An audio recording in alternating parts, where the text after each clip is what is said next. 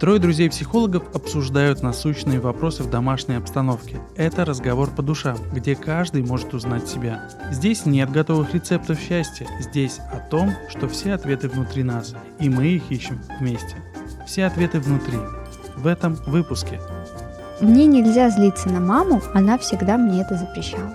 Во взрослой жизни эта же история тоже продолжается. Люди, не умея напрямую обходиться со злостью, они ее выражают косвенно. Когда я собираю и аккумулирую в себе вот эту злость, и она у меня не выходит никуда, она замораживается внутри.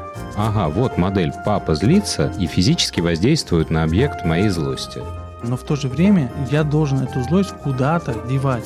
Злость на значимого взрослого нужна как минимум для того, чтобы от него сепарироваться.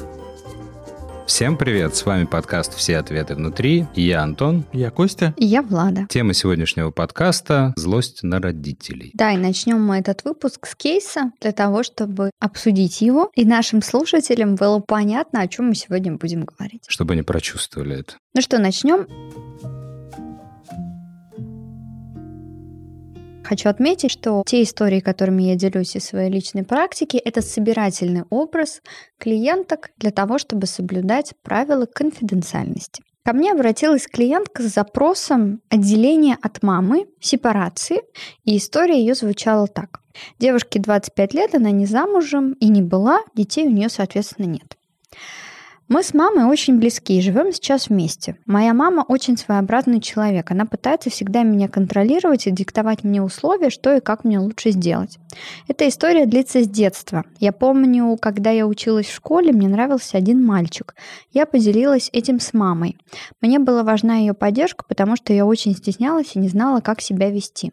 На что мама очень резко сказала, что я выбрала какого-то оборванца, похожего на моего отца, что у меня отвратительный вкус и вообще меня никто не полюбит. Меня тогда шокировал ее ответ. Я не могла сдержаться и заплакала, на что мама стала кричать еще громче. И таких историй в моем детстве было очень много. Да, грустная история, но достаточно распространенная. Тут вопрос в маме, которая почему-то свои эмоции не проживает и не выплескивает вне, а выплескивает почему-то на дочку и не хочет ее принять и понять.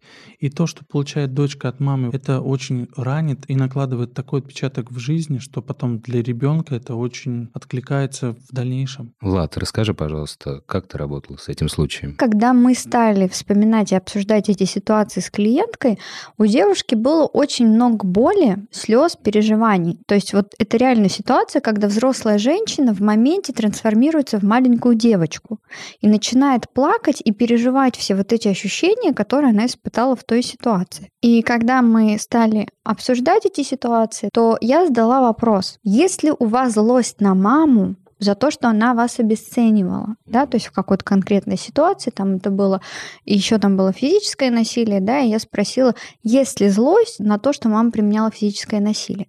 На что клиентка ответила, что мне нельзя злиться на маму, она всегда мне это запрещала. Если говорить о том, что мама запрещала клиентке злиться на саму себя или на кого-то другого, то это про конфликт, потому что девушка, в данном случае девочка, испытывала на маму злость, но злиться на маму нельзя, потому что мама, опять же, так сказала, и мама — это та личность, на которую девочка опиралась, то есть это для нее как... Как кусать руку, кормящую тебя. Это внешняя опора. Да, это внешняя опора. И в то же время у нее была эта злость, и она хотела злиться, но злиться нельзя нельзя. Идет внутренний конфликт у ребенка, который она, опять же, переносит уже потом во взрослую жизнь. Вообще, да, злость в отношениях с родителями может возникать, когда нарушаются границы. Либо родители в чем-то обвиняют, либо обесценивают, либо вмешиваются, а то и вовсе применяют какое-то физическое насилие.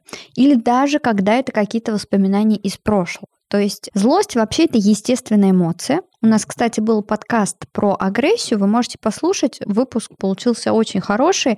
Как раз-таки для многих людей там инсайт о том, что, оказывается, агрессия — это... Просто хорошее чувство. Как раз-таки, что агрессия — это та энергия, которая нам необходима. И вот как раз-таки злость — это естественная эмоция, и она возникает независимо от того, кто перед нами. Вот хоть мама, хоть папа, хоть вообще посторонний человек, хоть коллега, хоть начальник, Если здесь что-то происходит, и из моего опыта, из моих мыслей, да, из того, как я вижу ситуацию, допустим, что меня бить нельзя, кто бы передо мной ни был, у меня возникнет злость необходимое для того, чтобы я могла себя защитить. Но что происходит в детстве у ребенка с чувством злости? Он ее в любом случае испытывает, потому что она проявляется, допустим, на нарушении его границ. Или как реакция на какую-то форму отвержения, когда родитель не принимает и что с этим делают родители, когда у ребенка появляется злость? Они ее чаще всего табуируют. Ты не можешь на меня злиться, я твоя мать. Как ты смеешь вообще на меня злиться? Ты еще маленький. То есть такие родители чаще всего вообще не умеют справляться со своими эмоциями, они не знают, как это делать. И что они говорят ребенку? Заморозься, не чувствуй. И обучают этому неумению ребенка собственного. Да, прочим. они показывают ему, что вот так надо обходиться со своими чувствами. А я же еще мать. И что, что я нарушаю твои границы, да? И что, что я тебя бью? Вообще-то я тебя родила. И посыл во всей этой истории один. Ребенку нужно заблокировать злость, чтобы он был послушным и делал то, что я скажу. То есть подумаешь, да, что я тут кричу на тебя, бью тебя, а ты должен принимать все от меня, потому что я твой родитель. С благодарностью. Да, не должен еще и защищаться, и злиться на меня. То есть мне на тебя злиться можно, а тебе на меня нельзя. И когда с клиентами мы доходим до этой истории, и они видят, что точно, почему маме можно поднимать на меня руку, а мне нельзя даже сказать и защититься. Вот это вот неравноправие, что действительно со мной можно делать все, что родитель хочет, и как бы это нормально. Но ведь все дети бессознательно в детстве ищут в родителях как раз вот это, знаешь, понимание. Ищут ответ на вопрос, важно ли для тебя мое существование. И поэтому, когда они получают таким образом ответ, что типа не злись, не делай так, не проявляйся, то ребенок понимает, что в принципе я ответ получаю, но получаю его не так принимающе, но в то же время я не могу злиться. То есть я должен эту злость куда-то девать, и я ее куда-то деваю. Например, пну котенка, дерну за косичку, еще что-то сделаю. Вот я сейчас об этом расскажу подробнее. Да, ты сказал очень важную вещь о том, что действительно в детстве для ребенка родитель является жизненно важной фигурой. То есть ребенок зависит от родителя эмоционально, физически, материально, территориально и так далее. И поэтому он вынужден делать то, что говорит ему родитель. И более того, он не подвергает это часто критическому какому-то мышлению, а почему это тебе-то можно меня бить, а мне тебе нельзя сказать, хватит меня бить, да, почему так нельзя. Это уже ближе к подростковому возрасту. Но когда человек вырастает и начинает анализировать эти ситуации, он понимает, что, ага, что-то здесь все-таки не так. Наверное, так все-таки мама не должна была делать. И меня бить вот в этой ситуации вообще в целом нельзя было, но она это делала. И тогда он вспоминает, ага, где-то у меня здесь была злость. И она никуда не делась. И она не делась, да. То есть я-то ее почувствовал в любом случае, потому что была атака да, мне нужно было как-то себя защитить. Один из способов, как справляться с этой агрессией, злостью, которая возникает в моменте, когда родитель что-то делает в отношении ребенка, спрятать как будто бы заморозиться. То есть вот я ничего не чувствую. Вот там кричат, бьют, ругают, а я злюсь, но не злюсь. Не чувствую. Ну, потом, как следствие, ребенок может это размещать в себе и на себя. В себе это, опять же, можно говорить тогда про психосоматику, опять же, да, то есть это уходит в какие-то недуги, в какие-то проявления в теле, опять же, когда я собираю и аккумулирую в себе вот эту злость, и она у меня не выходит никуда, и она замораживается внутри, становится такой нехорошей для меня. И потом эти дети, которые вырастают с вот этими замороженными чувствами, они в настоящем тоже не чувствуют злость, когда нарушают их границы. Как говорится, все из ну, детства. Для них типично. Да, то есть для них нормально, когда твои границы нарушаются, и ты ничего с этим сделать не можешь. И тогда они не злятся. Очень часто из моего опыта я вижу такую картину, когда в детстве мама там, или папа нарушали границы ребенка, ребенок вырастает, и так с ним поступают окружающие. И когда я задаю вопрос, а вы злились, когда вам муж сказал там вот так вот или там вот так сделал? Да нет. А почему нет? Так почему злиться-то? Она что злится? Ну, он же мне просто сказал, он же мой муж. Да, то есть я же жена, я же должна быть мудрой. Я подавляю себе эту злость. Я не могу чувствовать злость. Как это так? При этом радоваться я могу, а злиться нет. Да, то есть вообще вот это вот полное непонимание, как работает организм, как работают эти эмоции, как это все связано и для чего это нам нужно, полная путаница вообще в отношении с людьми и в понимании себя. И вот этот паттерн поведение, когда в детстве нарушали мои границы, я не злился, я несу в настоящее, и я, скорее всего, буду делать так же. И я это буду транслировать, опять же, на своих детей. Я же по-другому это не знаю. То есть я увидел эту модель, я ее осознал, я ее принял. И что я могу рассказать? Только то, что я знаю. Нового ничего. И как раз-таки в своей работе я тоже очень часто использую такое выражение «искать злость». Давайте мы поищем с вами злость. Давай. Ваши границы нарушили, да, вот вам там сказали, ты там должна вот это, и там то, что ты думаешь, это вообще полная ерунда. Вы злитесь на это или на какое-то оскорбление или критику в ваш адрес при всех? Ну, как бы мне неприятно, но злости нет. И тогда мы начинаем ее искать. То есть бывает, я даже даю задание. Там на неделе отслеживайте, когда ваши границы нарушаются, да, или кто-то что-то делает, то, что вам не нравится. Что вы чувствуете, если там злость? А я в таких случаях тоже своим клиентам говорю, что записывайте, потому что, как правило, люди, которые не знают и не осознают, что такое злость, для них найти злость в своих действиях действиях и осознать злость в своих действиях невозможно. И тогда мы садимся и разбираем, что ты почувствовала, и что ты при этом сделала, и что ты при этом подумала. Все три аспекта мысли, чувства, действия, и тогда становится клиенту видно, что я действительно здесь разозлилась, но я не осознала это, и я не среагировала должным образом. Еще злость помогает да, нам действовать ситуативно. То есть, когда есть чувство злости, то действие может отличаться от того, когда я не чувствую злость. То есть оно может быть, это действие более агрессивным, оно может быть более ситуативным, оно заряжено эмоционально, да, нежели когда я ее не чувствую. В общем-то, мы уже перешли к теме злости, но да. что я хотела сказать, да, дорогие слушатели, о том, что умеете ли вы в настоящем выстраивать свои границы и чувствуете ли вы злость, когда нарушают эти ваши границы, может быть напрямую связано с тем, как в детстве ваши родители учили вас обходиться со злостью. Если нравится, что ты слушаешь сейчас, подпишись на наш подкаст, потому что все ответы внутри. Если у тебя есть своя история, которой ты готов поделиться, или появился вопрос, оставь свой комментарий. Все ответы будут внутри.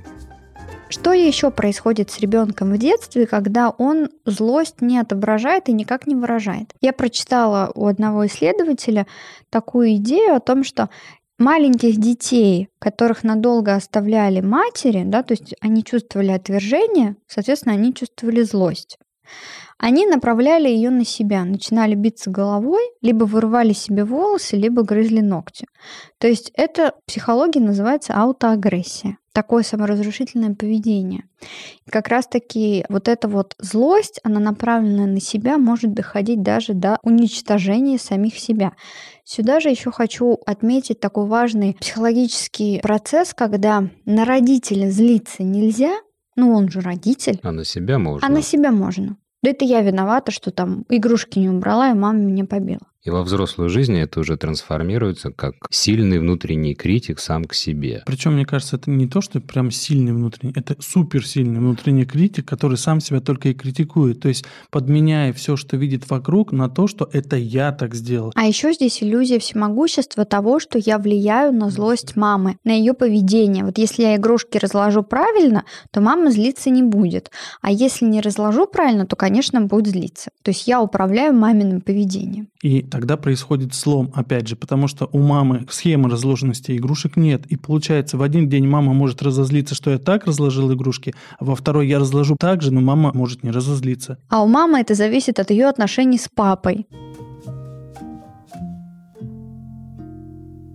Еще один способ, как ребенок может справляться со злостью, это направлять ее на других, либо выражать ее как-то косвенно. То есть ломать что-то, разбрасывать, портить, да, то есть такой какой-то странный ребенок, что-то он все портит, вот какой-то он агрессивный, да, вот он все ломает, а что это? У нас же семья хорошая, а ребенок какой-то странный. Или начинает драться, кидаться ведерками, дергать за косички, рвать тетрадки, пакостить. Сейчас у него подруги ребенок идет в первый класс, и он говорит, слушай, мама, а ведь будет, наверное, классно, если тебя будут вызывать в школу, чтобы ты приходила. И она мне это рассказывает, я говорю, а про что это у вас? Что произошло в этот момент, когда он тебе это говорил? И как бы тут непонятно, что происходило. Видимо, ребенок злился на что-то, но он не осознавал эту историю. И он как-то хотел либо поиграть Косвенно. косвенно. Ну, может быть, он поиграть хотел, опять же, да, как так с мамой позаигрывать. А может быть, он действительно продумывал план действий, где он может воздействовать на маму и отыгрывать таким образом свою злость. Или, может, ему не хватало маминого внимания. Тут как бы вариантов, когда мы не знаем полностью контекста. Ну, а во Много. взрослой жизни эта же история тоже продолжается. Люди, не умея напрямую обходиться со злостью, они ее выражают косвенно под видом каких-то опозданий, неприхода на важные встречи. Помнишь, ты в выпуске про агрессию рассказал пример, когда начальник накричал на мужа, муж на жену, жена на ребенка, ребенок на Пнул собаку. собаку. Да, то есть вот это как раз-таки то, как во взрослой жизни потом этот ребенок выросший учится справляться со злостью косвенно. Это прям такая сказка «Детка за репку» в современной интерпретации. Да, круговорот злости в природе. Но здесь, дорогие слушатели, вот мы специально акцентируем на это внимание, что она никуда не девается. Если вы не научитесь с ней обходиться, ее находить в себе, то кто-то обязательно пострадает. Все эти способы, которые мы сейчас обсудили, они действительно не слишком продуктивны. Ну, то есть они вообще не продуктивны, честно говоря. Они разрушают либо самого человека, его состояние, либо отношения с окружающим. Собственно, в чем идея? В том, что те способы и те механизмы взаимодействия со своими эмоциями, которые ребенок получает в детстве, он потом несет их во взрослую жизнь и продолжает так же делать, неважно, сколько ему лет. И если обращаться опять к злости на родителей, то здесь очень важно понимать, что злость на значимого взрослого нужна как минимум для того, чтобы от него сепарироваться. То есть первая злость да, здесь может возникать на то, что «а я-то думала, что ты идеальная мама, что ты-то вообще вот святая, а оказалось-то нет. Я сейчас на тебя за это злюсь, за то, что ты там не оправдала моих ожиданий в том, что ты должна быть какой-то супер поддерживающей мамой. То есть злость на родителя — это важный момент сепарации. И в естественном идеальном варианте злость на родителя возникает в подростковом возрасте, но из опыта могу сказать, что Многим людям даже в 30-40 лет сложно злиться на родителей. Это не преступление, за это не сажают, не бьют, не вычеркивают из профсоюза, а в целом это нормальный процесс.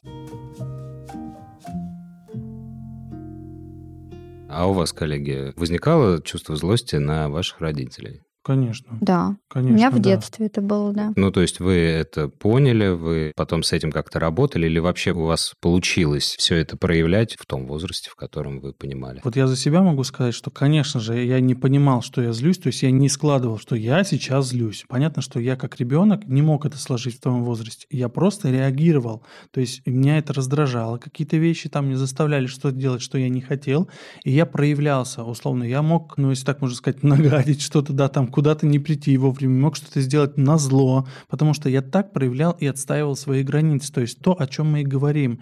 Я просто дистанцировался. И Ты это... косвенно это делал. Да, возможно, мы же говорим, что дети не могут напрямую сказать «я злюсь на тебя». Но вот у меня в семье так не было принято, потому что если ты злишься на меня, там могли быть какие-то последствия, которые потом бы мне аукались. Я доводил своих родителей, когда я злился на то, что они меня заставляли что-то делать, я это делал очень медленно и очень плохо. То есть ты как будто мстил им? Да. Я так трансформировал как раз то, о чем мы говорили. Я косвенно размещал свою злость таким образом. Интересно. А ты? У меня в семье, конечно, навыки эмоциональной компетентности были не на высоте, точнее, они скорее отсутствовали. Но я помню, что я злилась с подросткового возраста точно. Конечно, я не проявляла это активно, это было запрещено, но я это чувствовала. и Помню, что я не была таким ребенком, который, ой, нет, что вы, я не злюсь. Но мне кажется, во многих семьях не принято как-то детям выражать злость. Чаще всего. Чаще всего, да, да. Опять же, у меня есть подруга, у которой ребенку сейчас 12 лет, и они с ними разговаривают на равных. И я поражаюсь, насколько круто и ярко ребенок воспринимает и осознает себя. Он чувствует, он говорит, мам, я сейчас злюсь на тебя. Я когда это первый раз услышал, я, знаешь, я прям обомлел, потому что я увидел реакцию мамы. Она говорит, так, а что случилось? И она не то, что, ну-ка, что ты злишься? Иди тут? сюда. Да, иди-ка, иди-ка сюда. А они начинают разговаривать. И я прям замер. Мне было настолько интересно и настолько было кайфово от того, что 12-летний ребенок говорит, что происходит с ним. Он осознает, он понимает, и он умеет выразить это состояние и услышать ответ и мама реагирует. Соответственно, в этой семье есть вот эта эмоциональная как раз компетентность, которая поможет потом ребенку в будущем выстраивать свою жизнь. Можно я тебя здесь поправлю и скажу о том, что разговаривать с ребенком на равных невозможно? А я не ответил тебе, можно или нет. Не нарушай мои границы. Об этом у нас есть выпуск, кстати, послушайте. Продолжу мысль о том, что разговаривать с ребенком на равных невозможно, потому что у родителей и у ребенка есть иерархия. То, про что ты говоришь, это действительно замечательный пример того, как мама применяет навыки эмоциональной компетентности, направленные на ребенка. То есть как она его учит обращаться со своими эмоциями. Вот здесь я хочу просто добавить, что когда ребенок не способен проявлять свои эмоции, в частности злость, и когда родители помогают ему опознавать эти Они чувства, должны это делать. и в этот момент у ребенка формируется свой метод выражения злости. Если ребенок не выработает это в детстве, чаще всего во взрослой жизни у него будет такая некая полярность. Либо я молчу, либо я почему не проявляю? Да я потому что, наверное, могу увечья нанести ему. Ну, то есть нету пока какого-то срединного пути. И вот почему важно, чтобы ваш ребенок знал, что такое чувство есть и как с ним обходиться. И я скажу, почему я сказала должен, потому что если мы говорим о функциях родителя, которые он должен дать ребенку, да, чем он может ему помочь, чтобы тот, собственно, рос дальше, ему это помогало, это вот это обретение навыков эмоциональной компетентности. Это как раз-таки контейнирование этих эмоций, да, то есть, ага, ты сейчас, наверное, злишься, ты можешь злиться и на меня, да, ты можешь злиться, но пойди и дать мне по голове ты не можешь, да, вот это тоже как бы две разные вещи. Чувствовать злость и делать злость – это два разных действия. Ты на меня злишься, ага, а за что ты сейчас на меня злишься? И ребенок там говорит, ты там мне вот это сказала. Угу. И что ты хочешь сделать из этого чувства? То есть вот это очень важно понимать, что уважение все-таки к родителю, оно присутствует, это иерархия, но при этом я допускаю, что мой ребенок может на меня злиться. Конечно, может. Да, и вот как раз в этот момент он вырабатывает какое-то свое поведение адекватное. И более того, я тоже говорю ребенку, что я могу на тебя злиться. Вот сейчас, когда ты разбросал свои игрушки, я злюсь. Опять же, помним, да, не на ты плохой, а твое поведение меня разозлило. Именно поведение, да, не весь ты, а именно то, что ты сделал. И вот здесь еще важно, когда родители не умеют грамотно обходиться со своей злостью, например, ребенок что-то сделал, папа подошел, дал подзатыльник ему. Он может даже ему объяснить, но ребенок, который тоже будет испытывать злость, он будет понимать, что ага, вот модель папа злится и физически воздействует на объект моей злости. И он это тоже примет к себе в инструментарий. Что так можно? И будет лупить всех направо-налево, собственно говоря, в песочнице. Знаете, что еще часто бывают, когда дети чувствуют злость на родителей, чувство вины. Да, потому что чувство вины направлено, опять же, на самого человека, а не на родителей. То, что я сделал что-то не так. То есть это, опять же, про убеждение. У нас уже есть выпуск про убеждение, да, где речь идет о том, что, допустим, ограничивающее убеждение на маму злиться нельзя. И, собственно, из этого убеждения ребенок чувствует либо стыд, Вину. либо вину, да, что я какой-то не такой или делаю что-то не так за то, что я злюсь на родителей. И, конечно же, это очень сложный процесс, потому что очень сложно перестроиться. Получается, что человек, который не разрешает себе испытывать злость, он все равно находится в такой некой деструкции. Или расщепление. Да, я не чувствую злости, но ты берешь какой-то деструктив в виде чувства вины или чувства стыда. Дорогие слушатели, понимаем, что лучше испытать злость и почувствовать ее, чем потом вот завуалированные чувства вины и стыда. То есть идея в том, что злость в любом случае испытаете. Все зависит от того, признаете вы ее или нет.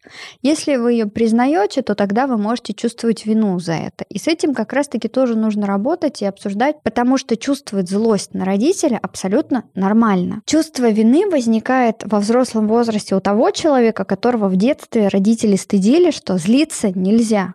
Ты не можешь злиться, ты не должен злиться. И когда он это делает во взрослом возрасте Он или в испытывает. детском, он испытывает эту вину. Я делаю что-то неправильно. Я какой-то неправильный. Потому я не что злость табуирована. да, я не должен так делать. То есть здесь нужно вернуться к убеждению, которое ребенок получил, да, о том, что на родителей злиться нельзя. На самом деле на родителей злиться можно. Дорогие слушатели, здесь важно сказать, что злиться можно, но не надо брать телефонную трубку, договариваться о встрече и бежать к родителям и напрямую Выражать им, злость. им сейчас высказывать. Чувствовать злость и делать из злости – это два разных действия. Можно я добавлю здесь о том, что действительно в терапии часто такое бывает, когда мы находим эту злость на родителей, и э, некоторые клиенты идут к родителям и говорят им, вот тогда вот 25 апреля 1900 там или 53 года. 53 года ты кинула в меня игрушку, и сейчас я поняла, что это было неправильно.